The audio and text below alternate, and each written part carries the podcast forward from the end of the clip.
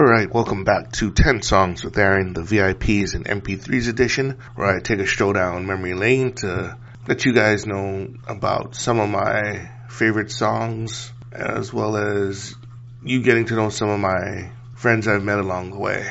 So this time around I'm going to get into my boy Brent.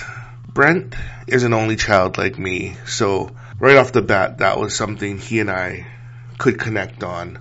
I think he was in the same major as me. More importantly, I met him in the Memorial Union bowling alley slash pool hall slash game room. And he was working down there. He was working down there. Sometimes I'd go down there with Mark, Darren, and Shallon, and we talk to him because we'd realize, oh, you're from Hawaii. That's hook us up with deals, of course. And, and after a while, like, I'll tell him, oh, just hang out with us. If there's a party you want to go to, let us know. That's how he slowly got into some of the more Hawaii Club stuff because initially he was really more about the international students. Like he was trying to get in with the girls over there, which is cool. He was in a different dorm than Mark and I, so started creating different friends. And you know, when he started meeting up with us, then we'd hang out more. Subsequently, when Shallon broke up with Darren and she used to just hang out in the pool hall. They used to be friends and I'd go hang out with them. On top of that, we had this other friend, Solomon, that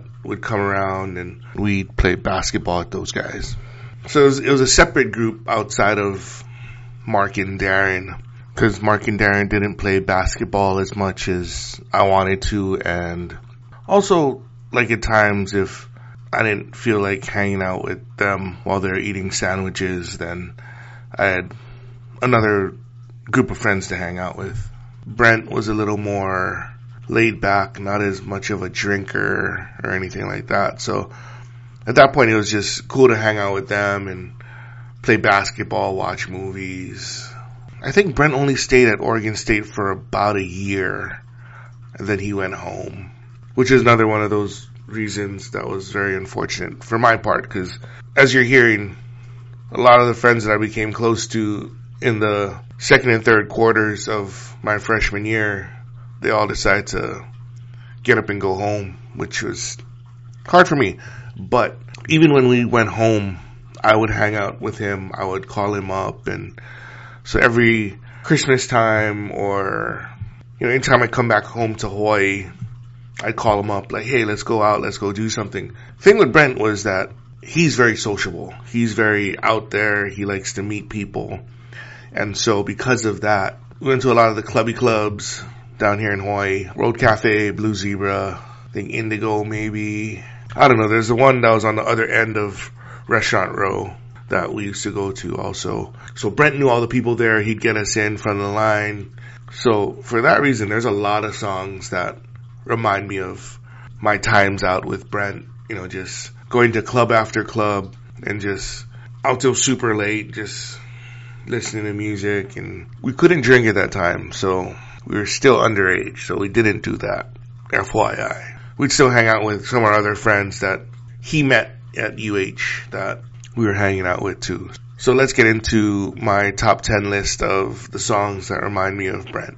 Number 10, Sisqó's Thong Song. This got to number three in 1999. It got four Grammy nominations. It's one of those big songs of the summer, but I really hated it. Brent, I think, loved it. Part of me wants to think that he he bleached his hair because of Sisqó. He might oppose me on this one, but I just for some reason I remember him bleaching his hair one summer, and I'm like, that is that is not a look. But hey, who was I at that point? Because I think he was involved with somebody, and I was a single guy. Number nine, Playa Poncho in LA Sno, What's Up, What's Up from 1996. Another booty bass club song that always came on that was super popular in, in the mid to late 90s. Really no substance to the song, just a bunch of bass and booty shaking. Number eight, Moby featuring Gwen Stefani, Southside. Got to number 14 in 2000.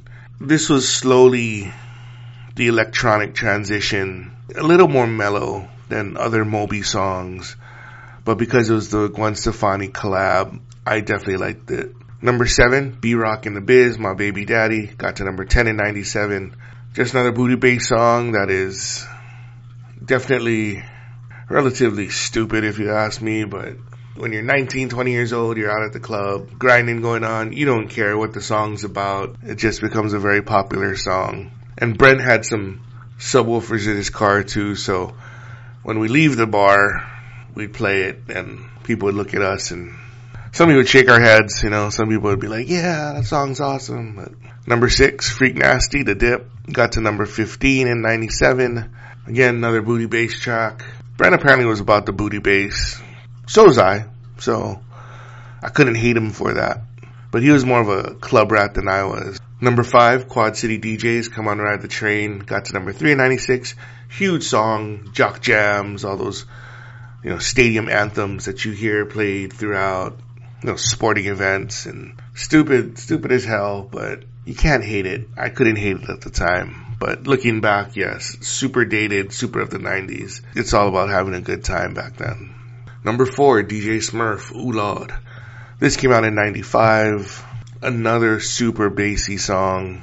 Lyrics completely derogatory, so super misogynistic, but almost surprisingly acceptable at the time. You know, looking back, of course, he, such a disparaging song, but at the clubs, when it comes on, can't help but dance. Shake your booty.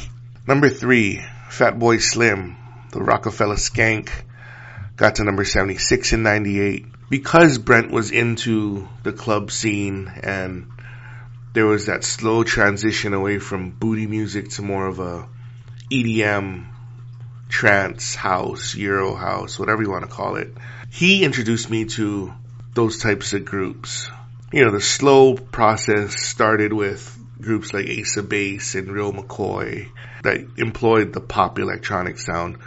Fatboy Slim was less the vocals, more into the the beats and the the danciness of the song. So Brent introduced me to groups like Fatboy Slim, or the next one, number two, Chemical Brothers, Block Rockin' Beats.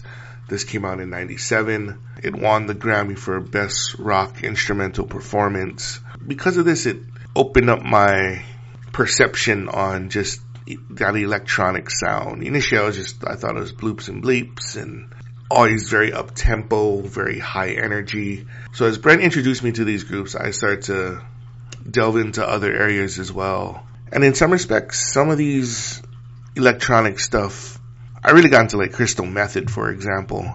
Some of it was very hype up music. If it was more down tempo, it would also help me to study because it was white noise in the background, but at the same time, it was it kept me entertained. And so finally, number one, Alice Deejay, Better Off Alone, got to number 27 in 98. This was more of a slightly down tempo electronic song, more along those trance lines. It helped me study, like I was saying, opened me up to other electronic groups. So in truth, while I hated going to clubs, I appreciated listening to different music that was outside of my typical genres, the hip hop.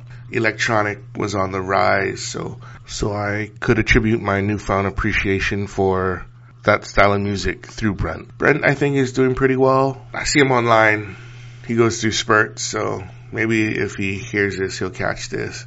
Hopefully you guys figured out what the theme of the top 10 list was this time around. If you did, definitely hit me up, 10 songs Aaron at gmail.com. Like and subscribe wherever you heard it. Give me five stars or the highest rating you can if you liked it. Hopefully you guys are staying safe, washing your hands, and I'll talk to you guys later.